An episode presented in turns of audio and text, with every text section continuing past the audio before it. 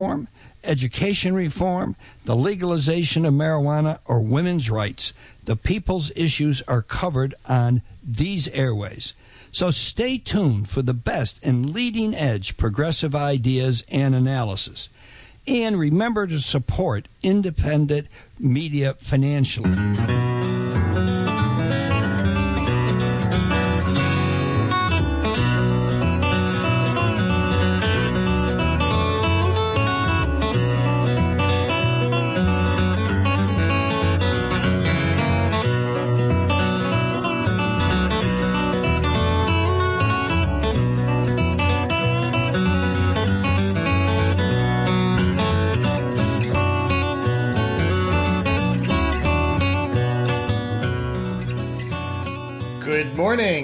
Welcome to City Watch on WBAI 99.5 FM, here to start your day with news and insight about New York and the world around us. I'm your host, Jeff Simmons.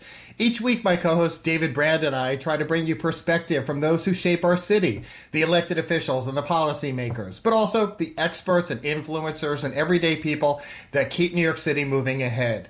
And whenever the opportunity arises, I personally like to focus on any one of our city's boroughs or any one of our neighborhoods. And that's the case today, because today I'm focused on the Rockaways located in the southernmost section of Queens on the Rockaway Peninsula. Now, I didn't get out to the Rockaways in Queens this summer, primarily because in this new world, we've all made decisions about our travel. And even though I've periodically visited, uh, visited when I have, it's been a great respite not as crowded as Coney Island, as one of my guests today will point out because she discusses it in her book Rockaway. And yet it's still a destination for people this summer. It was for people who wanted to find a place close to home and enjoy the sun and the surf and the community. One of my clearest memories was when I was working with an organization that was helping people with healthcare after Superstorm Sandy eight years ago. I watched people uh, lining up, waiting for support from the Red Cross and other nonprofits and government services, but I also saw crews of volunteers from across the region helping with the recovery.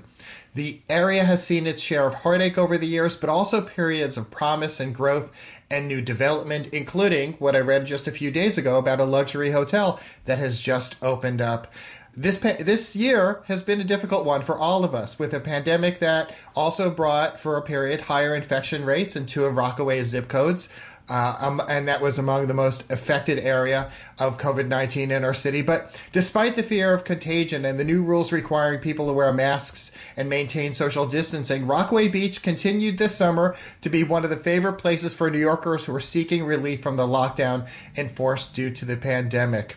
The Rockaways is made up of 10 communities, each with their own economic and social identity. And as the uh, state controller, Tom DiNapoli, noted in a report out a few years ago, civic pride is evident through large numbers of active community based organizations. And that brings me to my first guest, someone whose family has been invested in the community for generations. That's New York State Assembly member Stacey Pheffer Amato, who represents the New York State Assembly's 23rd district that includes a number of neighborhoods Broad Channel, Hamilton Beach, Howard Beach, uh, Lindenwood, Ozone Park, and of course the Rockaway Peninsula. Her mother, this is why I said her family's been invested for generations, her mother, who I uh, knew years ago back when I was a reporter at New York One, uh, Queens County Clerk Audrey Pheffer previously held this assembly seat for over 25 years. And upon Stacey Pheffer Amato's election, she became this became the first mother-daughter team to hold the same seat in the New York State Legislature. With that, I'd like to welcome Assemblymember Stacey Pheffer Amato to WBAI. Good morning, Jeff and David. How are you? I'm doing fine. Great to have you here today. Since this is your first time on City Watch, I'd like our listeners to get to know you and your district just a bit more. Uh, I briefly outlined uh, your experience in government, but tell me a little more about your family and growing up in the Rockaways. First of all, that was a great introduction. So um, I think you really covered a lot. However, what um, I love to let people know is that I was born and raised on the peninsula, and I'm raising my family there. Um, also, now I have two beautiful children teenagers. So, you know, we always debate about if teenagers are pleasant. Um, and I'm married for over 20 years um, to a local pizzeria, a family owned business. So um, that's a really interesting story, but it might not be for the air. but, um, so what, what, I, I kept my roots here. I'm sorry. Oh, what led you to want to go into politics to, to follow in your mother's footsteps? So it's interesting. Like You, you said like my childhood. You know, my mother was always a person of service, and she was she is well was a single mother at that time. So um, I always went with her wherever she would be traveling to. So if it was Stacy, come with me. I have two meetings, and then we'll go to Corvette. I'm aging myself. Um, so I always traveled with my mother because I was the youngest. I have an older brother, and I was always with her. And I really grew up in watching my mother at her job, and she loved it and had passion and loved people. And I think just naturally I developed skills because I love people. I love being in the public. I love helping people naturally before I ever uh, ran for office. I mean, I uh, was a parent association president. I led the charge in recovery after Superstorm Sandy. Um, I was a paraprofessional and then advocated for all the paras within the school system and made sure everyone got their credits and helped everyone. So I think when the moment came to run, I think all of my life experience came in that moment, and I said, yeah, I think I'm the perfect person to represent um, the 23rd Assembly District for my experience, for my passion, and just people. And it just was a natural um, step forward. So I, would read a report, and I'm going to talk about it later in the show as well, by uh, State Controller Tom DiNapoli, which had mentioned that in the early part of the last, last decade, uh, uh, the Rockaways had the second fastest population growth among a number of neighborhoods in the city. Uh, but then, of course, there was a 16% loss after Superstorm Sandy. We're just a few weeks away from the anniversary. Has the area fully recovered? What's still needed? So that's an interesting um, analysis because, yes, right after Superstorm Sandy, people, the population decreased because people were displaced. You know, my children had to go to a different school in Brooklyn. So families were displaced for a long period of time, either to they rebuilt their home or to their building or they were able to get back into the Rockaways. But actually, Superstorm Sandy started the renaissance of people. I mean, you said it yourself, organizations that came down to help us. I mean, it went from Red Cross to, you know, local um, food pantries, other pantries popping up. Um, people came to Rockaway and sort of like, it was like that aha moment or that V8 moment where they said, are you kidding? this place exists. I've been traveling for hours to go to the Hamptons, or you know, generationally, if your parents didn't come to the Rockaways, how would their kids know? So when the young, a younger generation, I'll say at that time, you know, 20s, 30s, were coming here to help, they sort of said, you know, Ma, Dad, I'm at the Rockaways. Oh, we always went to Coney Island. Oh, our family always traveled upstate. So there was this whole awakening to what exists in Rockaway. And that's what the big surge was because everyone was saying, wow, I rather, and you know, we have the worst commute.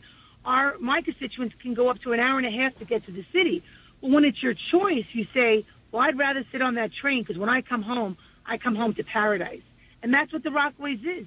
And you said yourself, like you didn't make it this summer, but we had record numbers this summer because people still felt being outside and going to the beaches was a safe place during this coronavirus. So then more people discovered us because there was nowhere to go with your children. So it's really like, I think, an awakening. There's generational people like me that will always have the sand between our toes, but definitely it's, it's a lot of new people uh, coming. Just any day, like any time, come to the ferry. Like today is a beautiful Sunday. Go to the ferry um, landing and see how many people are coming off that ferry to come to Rockaway on a Sunday in October.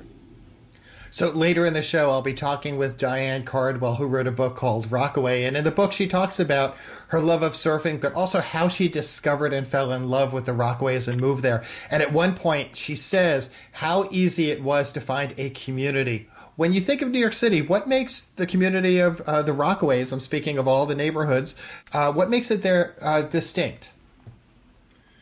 I think we are a welcoming committee. I think our diversity is our strength and I think we welcome, you know, um, folks to come. I don't see any reason that, you know, people talk about people down for the day and all the bad hype that gets maybe out there on social media. But really, I think as a beach community or anybody that I know that comes to the beach, be, being a beach person or appreciating the boardwalk for that matter, which is gorgeous, I think it just brings us together, right? We're all at a good place. It's a little zen, you know? So I think there's a calm that comes with that. But within the community that's developed since the um, Renaissance after Hurricane Sandy, there's been a big surfing community.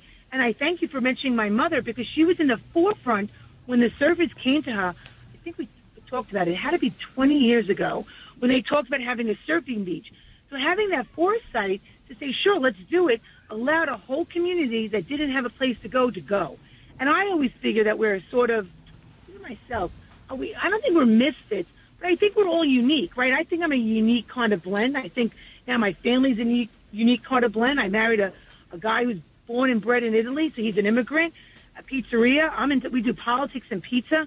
I don't know if that's a natural blend of Rockaway, but I think people find their mates and matches because there's something about I hate to sound like a cliche, like salt in the air, but it is an ease of a community. Now, there's a lot of issues out there. Don't don't you yourself just mentioned there's ten different communities, and there's a lot of um, different know, perspectives on you know our politics are different throughout the Rockaways, um, our socioeconomics out there.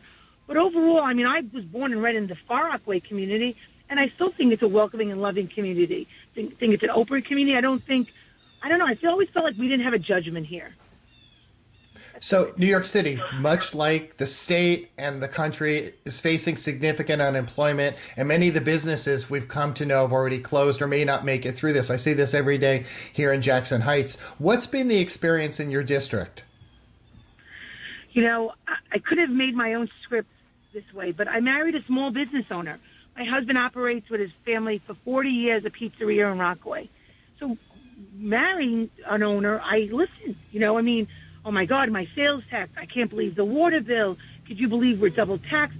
And it's, you know, 20 something years being together, I really got an understanding.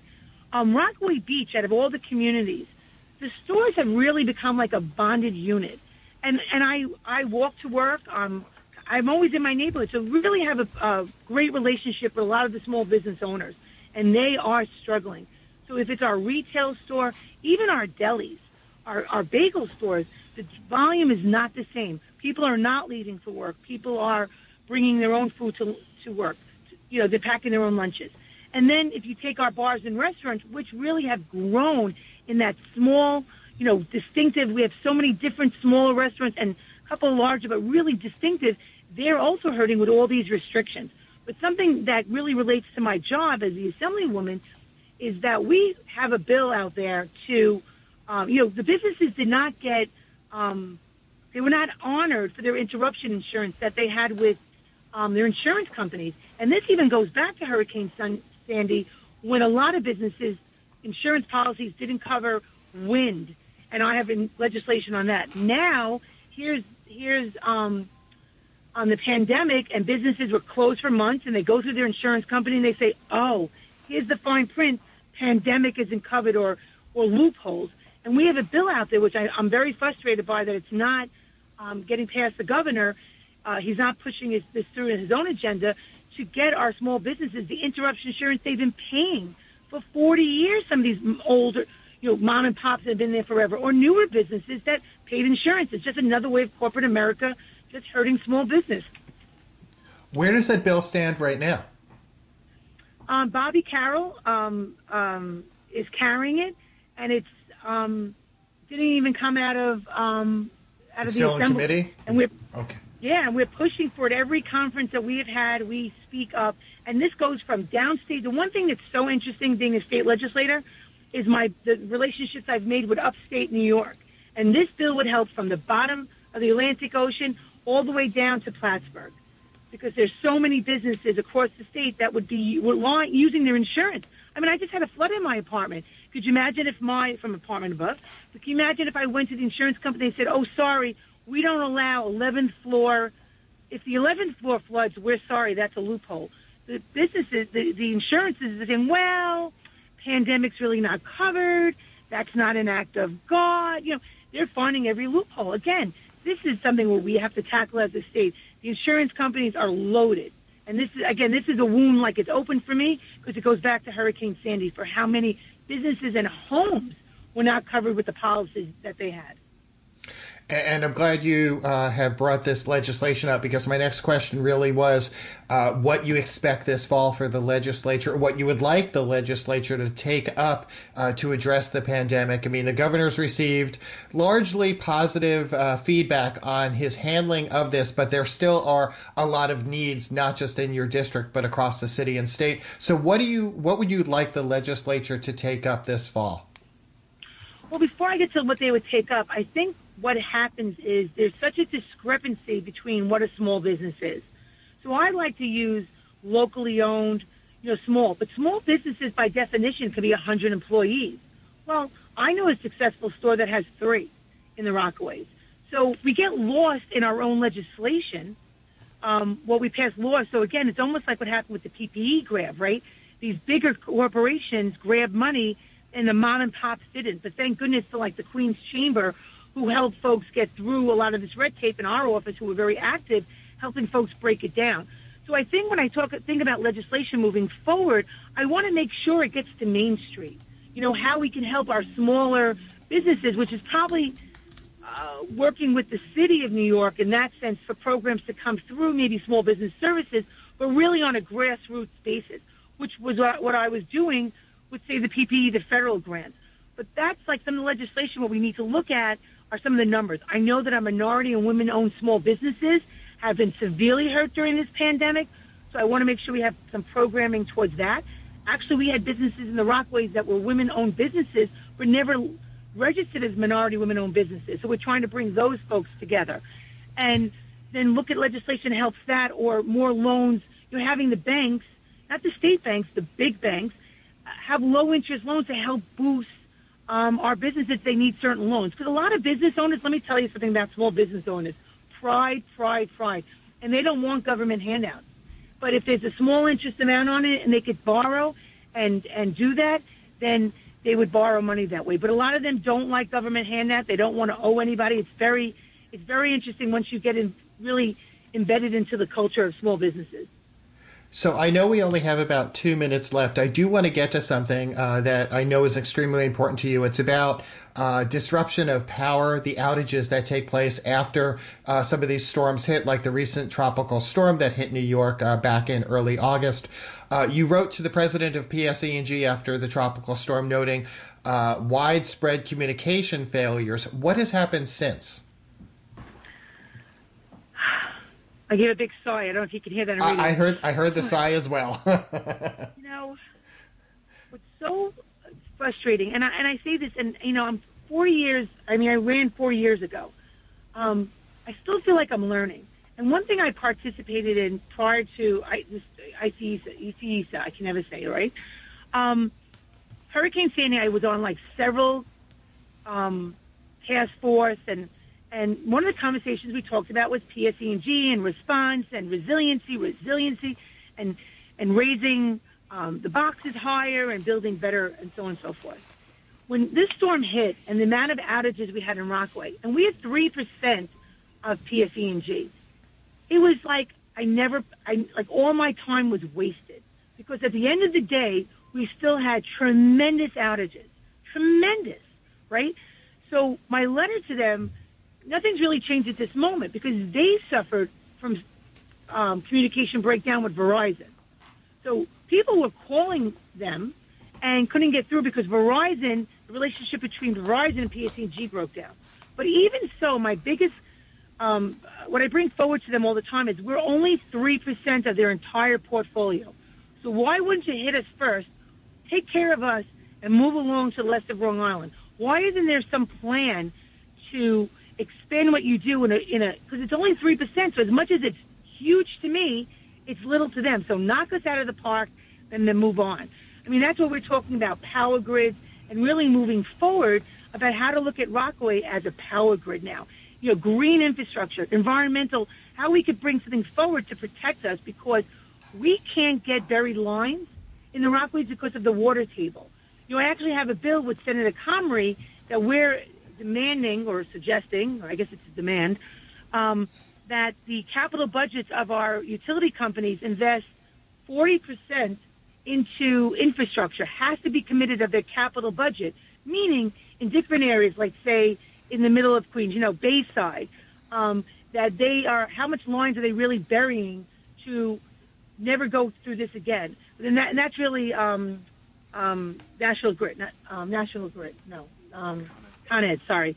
But in the Rockaways, we don't, we can't bury our lines. So what capital projects can they bring in to bring the most resilient infrastructure that we don't um, have these type of outages? I mean, I was called by nursing homes that had no power. You know, that's a problem. Now, did they get to them quicker than others? Sure. But again, knowing that the peninsula has 19 adult homes and a ton of nursing homes, wouldn't you think that PSE&G would put us as a priority? Again, in a 3% bubble. So that's where I wrote a letter, and I'm still have frustration with that. We're sort of in the pandemic, and I think the, you know, everything on the shelf because of the pandemic phone calls are um, out there right now. But ha- however, we're still in um, hurricane season. We're already in the Greek alphabet, so we cross our fingers because, as you mentioned, we're not even at the um, mm-hmm. anniversary of Hurricane Sandy. So we're going to cross our fingers to hope that we can get through this hurricane season without another uh, hurricane or a severe tropical storm. So I'm going to have to wrap up, but I want to stump you with a question. If someone wants to go to the Rockaways, where should they get a good slice of pizza? Elegantes, of course, but I want to say um, we do have a great relationship with all the other pizzerias in the area. We actually, you know, who borrows boxes, who needs some yeast. So we are, uh, that's where we're very unique. We have a great relationship with Sorrentino's, it's on 129th Street, and Boardwalk Pizza, which is in the new Arverne area that was built up. So we do, I would say, come to Rockaway, hitch a ride to Rockaway Beach, and there's numerous Rockaway uh, rest establishments that you can enjoy your day. Um, I would love to have you both. I know you mentioned on your own introduction about the Rockaway Hotel, and um, it is phenomenal. It's something that we've been looking forward to, but there's so much to do. A beautiful fall day, so I hope I see you all in Rockaway Beach. And uh, Assembly member, where can people go to learn more about you and your work? On my social media, I have a Facebook account, um, Stacey Pheffer Amato. I have an official Assembly page, Assemblywoman Stacey Pheffer Amato, Instagram, Twitter. Um, we're out there just to, to, just put it out there. I'm actually up for reelection. It's, it is an election year this year, so my stuff is all over the place. I'm very active. I'm um, I'm on the ground person. I'm at every meeting that I can go to. I'm on every Zoom I could possibly be at.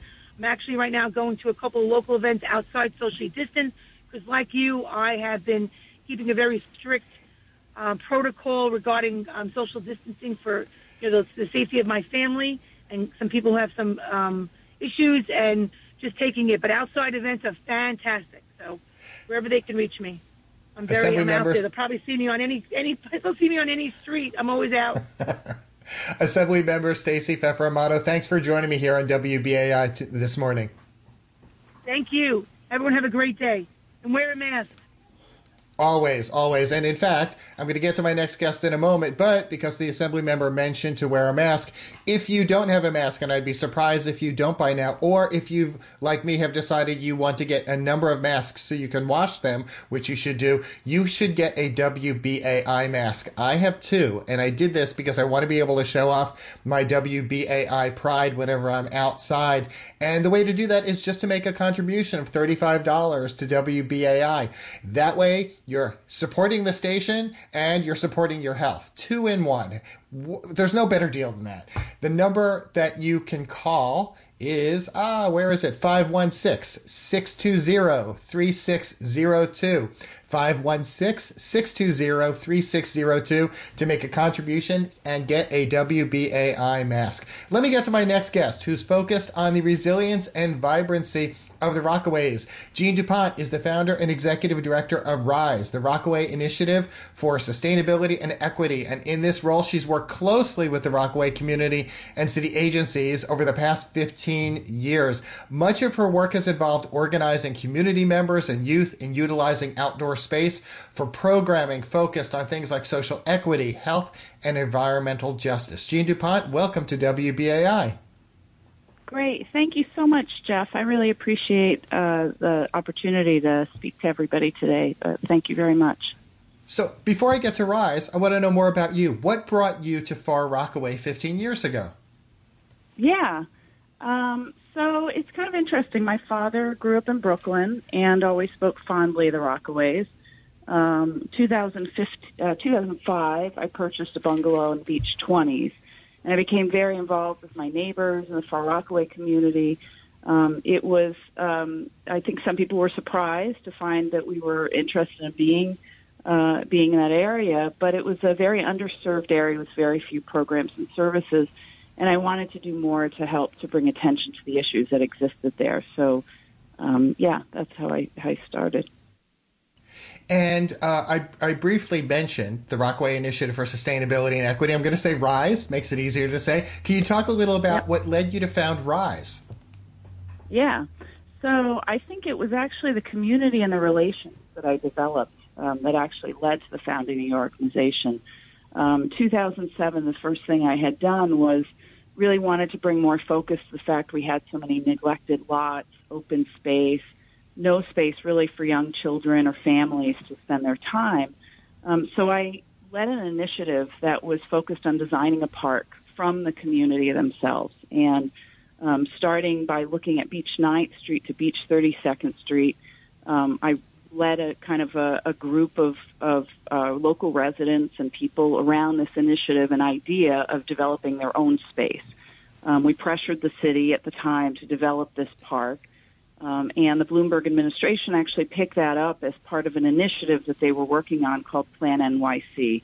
Um, that park um, actually brought together uh, urban planners, designers, and others to take those ideas that were developed from the residents and develop the park itself. In 2012, the park actually opened, and the park serves as an excellent example, I think, and a model for effective community-led planning because – in Sandy, um, it actually served as a buffer and a protector from the storm surge, and yet at the same time, it serves hundreds of local families with space. Right, it includes a football field, a skate park, an amphitheater, playground, in one of the most underserved parts of New York City. And so I think that was really what led to the founding of the nonprofit itself, because it re- made me realize the importance of community organizing, of ground up kind of approach to community building.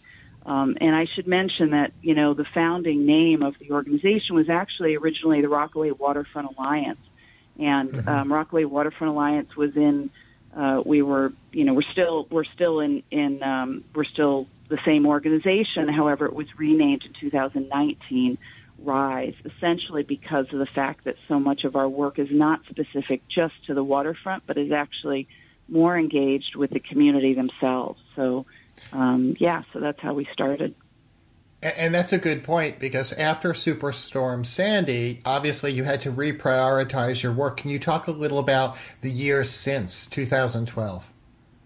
Yeah, so a lot has happened actually. Um, our organization, when Sandy hit, um, we were just on the verge of starting a re development of the Rockaway Firehouse at Beach 59th Street, which today is our headquarters. Um, but we were really kind of a small, um, small and scrappy group uh, in in 2012, and so at that point we really had primarily youth development programs in many of the public schools in the Rockaways. Um, we really haven't changed our work at all. I think we were still at that point we really kind of ramped up more civic engagement you know, getting and serving the needs of the community at the time, which was, you know, bringing them food, getting them the services they needed. But I would say we didn't really change and haven't really changed what we've done. Um, but I think the Rockaway community, as a result of Sandy and just as a result of being a waterfront community, has always been resilient and is just becoming more uh, you know, many of the, the, the projects and the things that the community in general are doing now are more sustainable, and um, I think, you know, are just make the community itself a little bit more resistant and resilient um, to future storms. Um, so, so yeah. And, and I noticed I noticed you had transformed a dilapidated firehouse in the heart of Far Rockaway. Can you talk a little about uh, how you transformed it and what it do, what it serves as now? Yeah, so so it's exciting. In 2010, City of New York actually took out an ad in the paper uh, for this firehouse that um, they had. Uh, City of New York had rebuilt a new firehouse for the firemen in 2004 Uh, so the fire fire uh, firehouse moved a few blocks away, and then this this building kind of sat uh, at Beach 59th Street.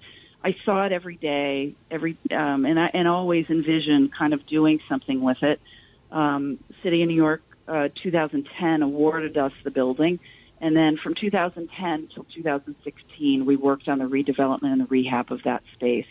Um, that firehouse was really very, very important, not only to me but community residents, because um, you know there are a number of, of um, uh, uh, firefighters and policemen who live in the Rockaways. And so that history was very important, I think, to the, the general community. So obviously, I did not want that building to be torn down, and I thought it served as a as a in a good location. It's one of the most densely populated areas of the Rockaways, and um, and it was surrounded by a lot of low income housing, um, a lot of need in terms of um, uh, lack of services and resources for the community. Um, so I thought it was a really good location to specifically serve as a community center. So that's what we've developed it as. And what's nice about it is it's a great place for us to be able to convene um, people around initiatives like the park and other urban planning projects that we've uh, led. And um, right now, even in the midst of COVID, I think um, again, it allows us to kind of have a foothold in an area where we can start to um, uh, slowly gather people and slowly also engage people even outdoors and around our building as well. So, um, so that's that's how the building um, came about, and, I hope people will uh, consider making a trip out to visit.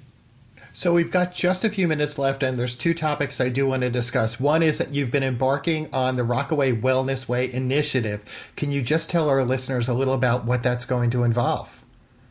Sure. So uh, let's see. So a couple of years ago, we started a, um, a partnership with uh, New York City DOT, and we established this idea of developing a pedestrian walkway under the demapped sections of elevated train tracks um, uh, in the Rockaways. So there's about five miles of train tracks, um, and about half of that has been uh, demapped as roadways. So we've started really um, developing that area with New York City DOT as the Wellness Way initiative, and we started the pilot at Beach 59th Street to Beach 62nd Street. Um, people have over the summer and since COVID We've had uh, COVID test sites with uh, test and trace all of last week. We've had food distribution from our um, farm share um, uh, program that we've done since uh, the end of May, and we'll continue doing through uh, the end of November. So that's a drive-through uh, pickup for uh, fresh uh, organic produce. Um, and then we've also hosted a number of other activities um, over the weekend and past couple in the future um, uh, few weeks, we'll be developing a mural and other things to really promote the area as a safe area for gathering, um, especially in the midst of COVID. And so I've got just a minute left, but there's something also you mentioned to me when we were just talking the other day, something to look forward to that's coming up later this month, a documentary uh, that you're involved in. Can you just give our listeners a brief uh, synopsis of what's going to take place? Sure. So we are uh, over the summer. We actually hosted uh, 50 young people uh, for summer programming that was done entirely virtual, and we hosted a, a documentary uh, where the kids. We brought in writing coach Amy Sultan and, Matt, and uh, Matthew Septimus, uh, who's a photographer, and Nick Nehez, um, who's a film editor, to have the kids work on documenting their own stories in the midst of COVID. Um, so this uh, documentary that will be screened um, on October 21st um, is titled "Everything Is Different Now: Portrait of Pandemic." Uh, we will be having a fundraiser on October 21st if people are interested, um, and then it will also be featured at the Rockaway Film Festival on October 25th. So. Um, I hope people do tune in and join us to learn a little bit more about the experiences of young people uh, in New York City in the midst of COVID. And if our listeners do want to learn more about Rise or about the film, where should they go? Yeah, so uh, they can go to our website, riserockaway.org. They can also check out our Twitter feed uh, at Rise Rockaway or Instagram, also Rise Rockaway. Jeanne DuPont, thank you so much for joining me here on WBAI this morning. Great. Thank you so much, Jeff. I appreciate it. So you've been listening to City Watch on WBAI 99.5 FM, also streaming live at WBAI.org. I'm your host, Jeff Simmons, and I was just talking with Jeanne DuPont, and executive director of RISE, the Rockaway Initiative for Sustainability and Equity. So, with that, I'm going to get to my final guest. The reason that I decided I should do a show on the Rockaway, she's got a new book out called Rockaway Surfing Headlong into a New Life, published by Houghton Mifflin Harcourt, which Publishers Weekly said of the book, quote, Readers don't have to surf to be taken away by Diane Cardwell's story. It's a rich account of living through disaster and rebuilding in its aftermath. And Kirkus Reviews called it a, quote, big hearted, uplifting memoir. I'm talking about Diane Cardwell, a founder of Vibe magazine and a former reporter at the New York Times, where I had first crossed, crossed paths with Diane in what seems like a century ago. She was among the inaugural writers of Portraits of Grief, the Times signature profiles of those who had been killed in the 9 11 World Trade Center attacks. She also covered alternative energy, politics, urban development, and even surfing, focusing on how new priorities, tastes, and policies and technologies change people's lives. And before coming to the Times, she also had been an editor at Seven Days, an award winning New York weekly that had closed in 1990, and an arts and entertainment contributor and editor at a number of national magazines. And she lives, she gardens, and she surfs in Rockaway Beach. Welcome to WBAI City Watch. Thanks so much for having me. Nice to talk to you after all these years. it feels so, it feels in a way it was so long ago, but it still feels like yesterday with you. It's great to have you on the show this Indeed. morning, Diane.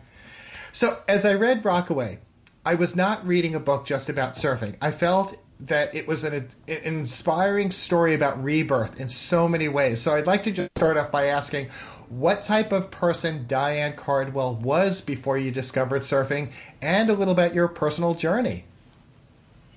So, so I had at the time, you know, I had a life that looked very good from the outside, right? I had a prestigious job that I loved. I had an interesting and handsome husband, a really nice, I, you know, sort of, we'd kind of clawed our way up the Brooklyn housing bubble. We had a lovely townhouse.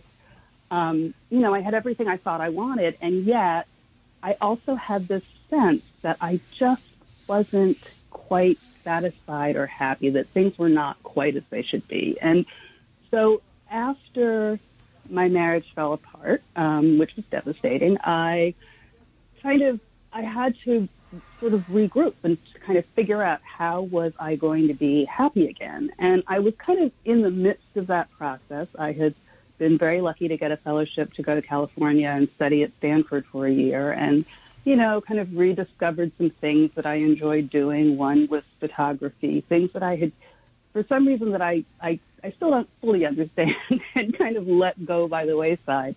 Um, but I just needed, I just wanted, I just realized that I had to take charge of my own life and figure out what was going to make me happy um, going forward. And then somehow, well, luckily, I stumbled upon surfing, which even though I was terrible at it, was just so much fun um, that I had to pursue it. And that is what led me um, ultimately to move to Rockaway.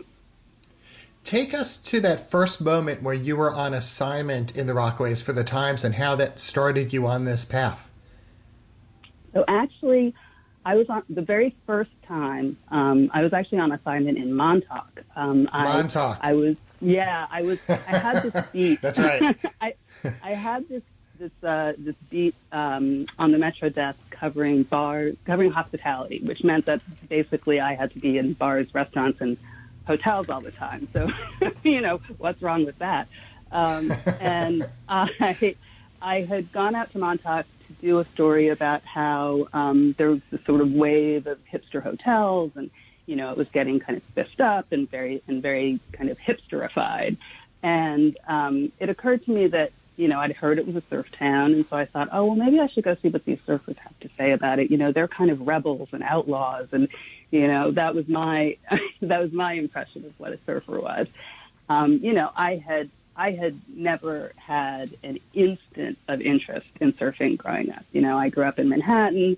I was really a city girl, and um, I thought that, and you know, I thought that I had that kind of, I don't know, Jeff Spicoli stoner dude image in my head of what surfing was, and also, you know, those pictures, those videos that you'd see on Wide World of Sports of just gigantic walls of water with, you know, the surfers looking like little specks on them. And I thought, you have to be out of your mind to want to do that.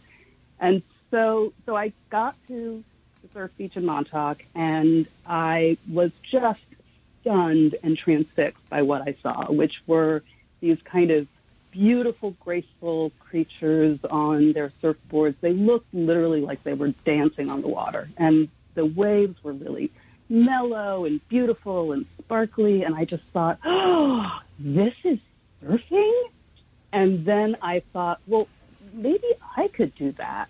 Um, and literally, it's been a kind of, you know, obsessive journey uh, for me ever since. Because that day I came off the beach and there was a tiny little house with a for rent sign. Um, and it turned out to be something that I could afford. It was open. You know, the woman who owned it had one week open, which just happened to be the week I'd already scheduled to take off. And so I thought, you know, the universe is trying to tell you something. You should pursue this. And so I did. And what's so interesting is throughout the book, uh, self discovery seems to be a common thread, uh, and also challenging oneself. There were many times when uh, it's you know you wrote about this where you started out with a, with doubt, but then came you came to a mm-hmm. realization that you should not give up or have a different mindset. Can you give me an example of, uh, of a moment that defined this? Well, yeah. So this was um, part of this came from the, the household that I grew up in. Right, I grew up in a very you know, achievement oriented um, household where, you know, my parents felt like, you know, as African Americans, education, achievement, you have to be good. This is how you're going to survive um, and, you know, thrive in this world. And, um, and so that led me to have a tremendous fear of failure. And, you know, part of it was, you know, my dad had a drinking problem, could be very volatile. And I just felt like, you know, I cannot, I'm not going to have any peace unless, you know, I do well in school and, you know, and never ever fail. And that became a kind of organizing principle for me going forward. And so when I started surfing, um, as I said, I was terrible. And I, I came out, this was actually part of how I started coming to Rockaway is that I just realized I needed to take lessons if I was ever going to be even halfway decent. And so I found that to my great surprise that you could surf in Rockaway. Um, and so I came out and, and took a lesson. And at the end of the lesson, you know, I, I felt like I had made a tiny little bit of progress, but as I, you know, rode the A train back to Bed-Stuy where I was living at the time, I just remember feeling this real, having this realization that I was going to have to learn to fail, right? If I was going to ever really, you know, pursue this sport, I was going to have to get comfortable with failing and not just failing, but failing in public. That's the thing, you know, about surfing. when you don't do well, everyone can see you. And so, um, so that, that was just, that was a big, that was a big eureka moment for me. And, and you know, it really, it really is is something that you know sometimes I still have to talk myself through. You know, just say like say to myself, okay, come on, don't worry. you know, if you want this, you're gonna have to keep trying.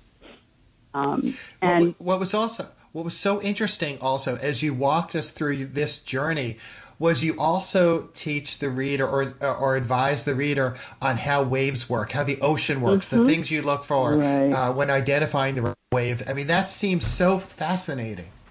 Right. Well, you know, the thing about surfing is you spend a lot of time. Well, it's, you know, you're in the water, and and and and the ocean is an incredibly mystical and mysterious force. Um, and I wanted to share with readers, you know, some of the stuff that I had learned just because, you know, you do often, unless you're at, you know, a tremendous, you know, a tremendously generous reef break or something, you know, where the waves break, where they come, how often they come. It's, you know, they can be few and far between and kind of the entry points, especially at the kind of break that I surf here in Rockaway, which is a beach break, which means it's sandbars largely, um, it shifts.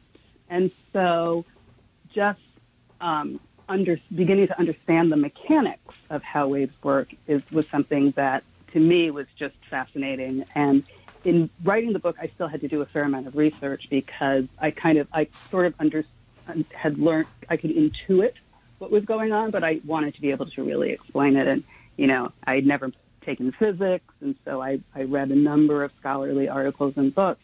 But, but the best thing was actually coming across a description from Jack London about how energy transfers to the water to make a wave um, by Jack London, and he it was just I just thought, oh my God, this is the most like, beautiful, clear explanation of this phenomenon, and so I'm just going to quote it because you know I'm not going to do better than Jack London. what was what was the deciding factor that made you say I'm moving? I'm moving out of Bed Stuy to Rockaway. Well, it was it actually came in stages. The, the first the first thing was just um, was deciding to buy uh, a little bungalow, and um, that evolved out of just spending so much time here, both to surf and also hang out at um, our friend Bob Hart's house, and kind of beginning to feel part of the community and sort of slipping into the rhythm of life here, and realizing that I just I wanted to I wanted to have that more often. Um, and also I wanted more of a base where I could I could surf more. Um, and so, but I had not thought that I was going to actually live here because I thought, oh, it's just so far from you know my job in Midtown and my life such as it is in Brooklyn. Um, and so I was going to maybe have it as just a weekend place. But then once I, you know, bought it and I was just I just thought this is this is stupid. Just commit to this life. You know, it's not. I just felt like I was. I realized I was holding on to um, like vestiges of the old life, which was just something that I had thought I wanted, but turned out to not really be what I wanted. And what I wanted turned out to be here in Rockaway. So you moved to Rockaway before Superstorm Sandy hit. I have to say, the chapter Indeed. in your book was just one of the most riveting chapters. You did something I would be, I can't say certain words on the radio, but I would be uh, scared a lot to walk outside during this storm. But can you walk our, can you walk our listeners through your experience of weathering Superstorm Sandy? Because this, uh, you know, if there's one chapter that I keep visualizing you, uh, it is that chapter. Yeah. So, so I think it was an act of insanity to walk outside during the storm, but um, you know, I just, so I had moved, I'd moved, I had, you know, done this big renovation. I felt like, oh, I'm here. I'm living my best life. Everything's fantastic. You know, I had a, a group of friends I, who were surfers that, you know, the week leading up to the storm, there had been all these great events at the Rockaway Beach Surf Club, a women's surfing restaurant, um, workshop.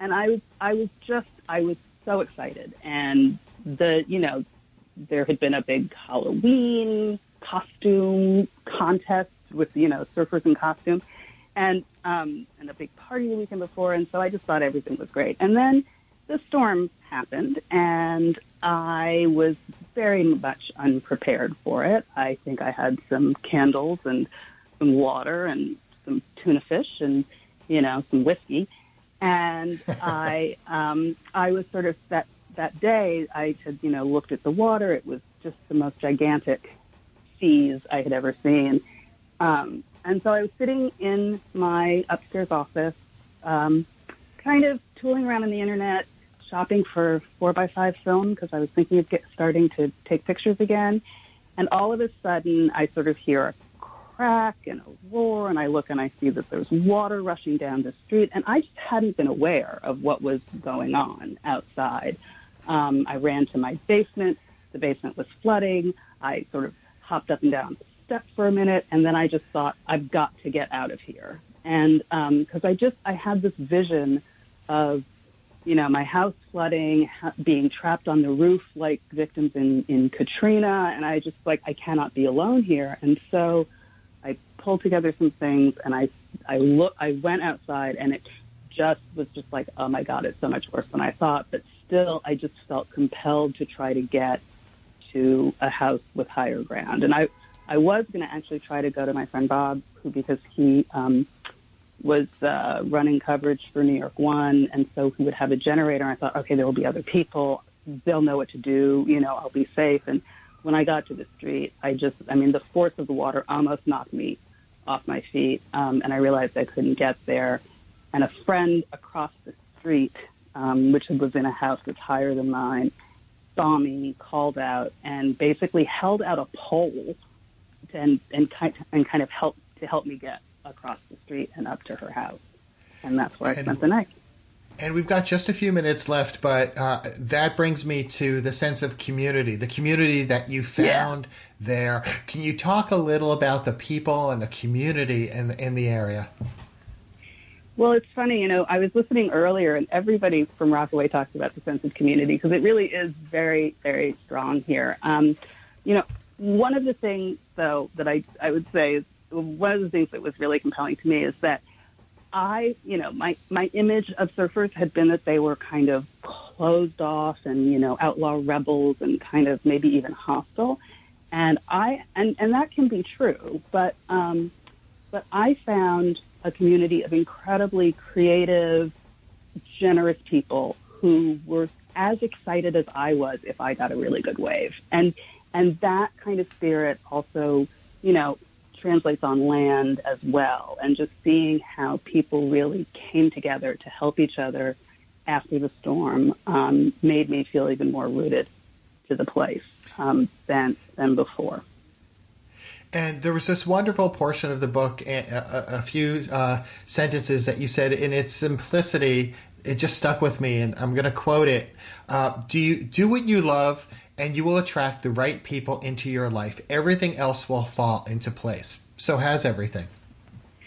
Well, I don't know if everything has, but but certainly way more than I could have anticipated. Um, and that was something that a friend of mine, a, a woman uh, who's who's a surfer out here, said, and and it really stuck with me as well, which is why I put that little exchange in the book. Um, I just think that there is this way in which if you pursue something that you love, you're going to you're going to find other people who love that thing too, and and that is the first step to creating a community, and and that is the thing that I have just realized is so important um, in life in general, and that's and that's you know, and that also you know, I mean, so, so surfing, you know.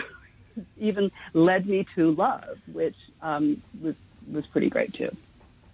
And that was wonderful to see. Uh, Diane, as I get ready to wrap up, what's next for you? Well, hopefully another book, um, and hopefully one that's not quite so strongly focused on me. But I really, really enjoyed um, the process of writing this book, and so I would I would love to do another one. I'm noodling around with a couple of ideas, and so hopefully I will figure that out soon. And if people want to learn more about you and also discover more about Rockaway surfing headlong into a new life, where should they go?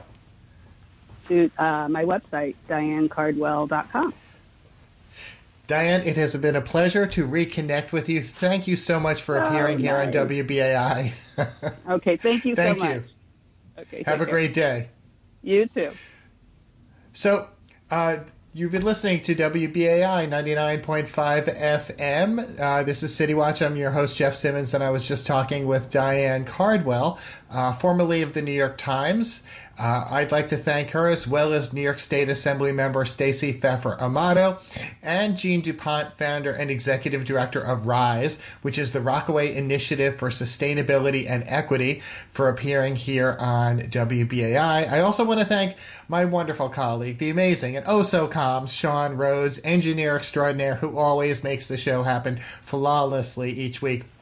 My co host, David Brand, is going to be with you next Sunday morning. But I also want to tease out something that's happening later this week, coming up this Thursday at 5 o'clock. Uh, on my political show, Driving Forces. My guest is going to be former New York State Governor David Paterson. He's got a new book out just this week. It's called Black, Blind, and in Charge. And in it, he describes in detail uh, details that we never knew before. Uh, how he found out he was going to become the next governor when Eliot Spitzer was ensnared in that prostitution scandal. It's at times humorous, enlightening, extremely engaging. Uh, he's got an incredible wit because I had, for full disclosure, I worked on his campaign for lieutenant governor, uh, you know, uh, when he was running with Eliot Spitzer, and he, all of that humor and insight comes across in this book. So he's going to join me. And then our WBAI correspondent, Celeste Katz Marston, is going to jump on later in the show to discuss her memories of the Paterson campaign. She was a reporter with the New York Daily News at that time. But the reason she's also appearing on is that she's going to talk about a new book that she has coming out regarding a topic on voting uh, that you're going to be extremely interested in hearing about. That's all I'm going to tell you about that for now because I really want to leave it to her to shed more light on this book and what she looked into. That's Driving Forces this Thursday at 5 o'clock. If you wish to follow me on social media where I announce our guests each week, my Twitter handle is at Jack Heights, J A C K H I T E S. That's because I live here in Jackson Heights for those who sometimes think I'm called Jack. But also, you should visit WBAI.org because near the top of that page is the slider, and you get to see all of the people that are, or many of the people that are coming up on all of our shows, like uh, On Contact with Chris, Chris, Hedges, also, of course, City Watch, and all of the other shows that you watch. So I'd like to again thank you for tuning in to City Watch today, and have a great day.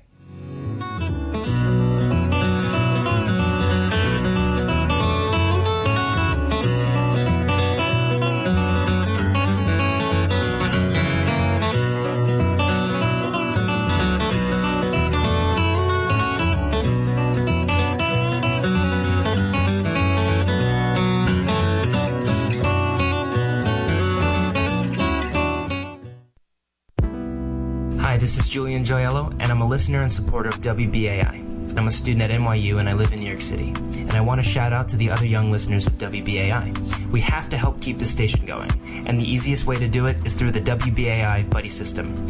If you donate as little as $10 a month, you have proactively promoted free speech radio. Go to the website WBAI.org, click the donate button, and make a difference.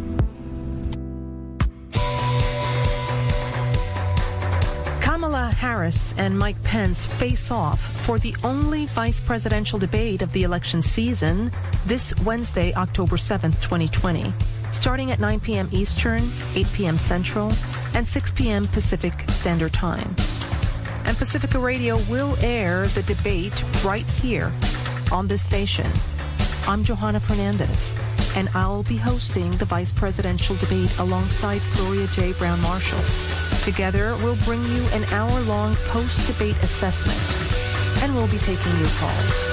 That's the vice presidential debate, Wednesday, October 7th, beginning at 9 p.m. Eastern, 8 p.m. Central, and 6 p.m. Pacific Standard Time on your radio station. Coming to you from Pacifica's sister station in New York, WBAI. This station is so significant for me. I remember the days that we were fighting against uh, the overuse of stop and frisk.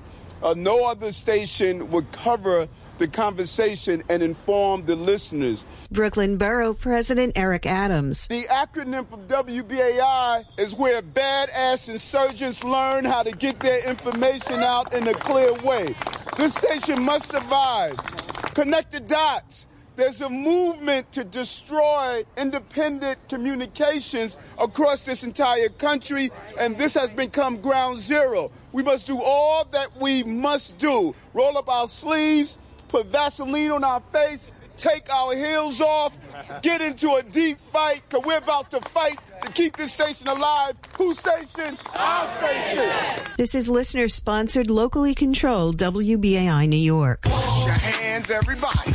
And everybody, wash your hands. My people uptown, wash wash your hands. Uh-huh. My people downtown, wash your hands. Uh-huh. People from the East Coast, wash your hands. Uh, people from the West Coast, wash your hands. That's right. First and foremost, please listen close. Take your time, wash. Use a lot of soap from the front to the back, back to the front. Sing the hook where you at. That's exactly what we want. You catch a little fever, shortness of breath, slight little cough. You feel it in your chest. You should call your doctor. Doctor know what's best. Don't go running to the hospital because you could be a threat. Coronavirus. Don't you get it? Don't you get it? Can't you see? Can't you see? We are living in a state of emergency.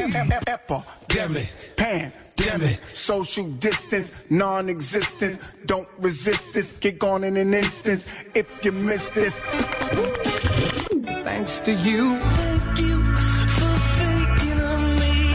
And I thank you. I thank you. Let me say thank you. All you people out there. I want to thank each and every one of you for coming by. And while he's thanking those folks, let me take this opportunity to thank all of you, our listeners and support staff, our contributors, our interns, the volunteers, producers, and the entire crew that works countless hours to bring WBAI into your lives. Hi, this is Tony Roberts.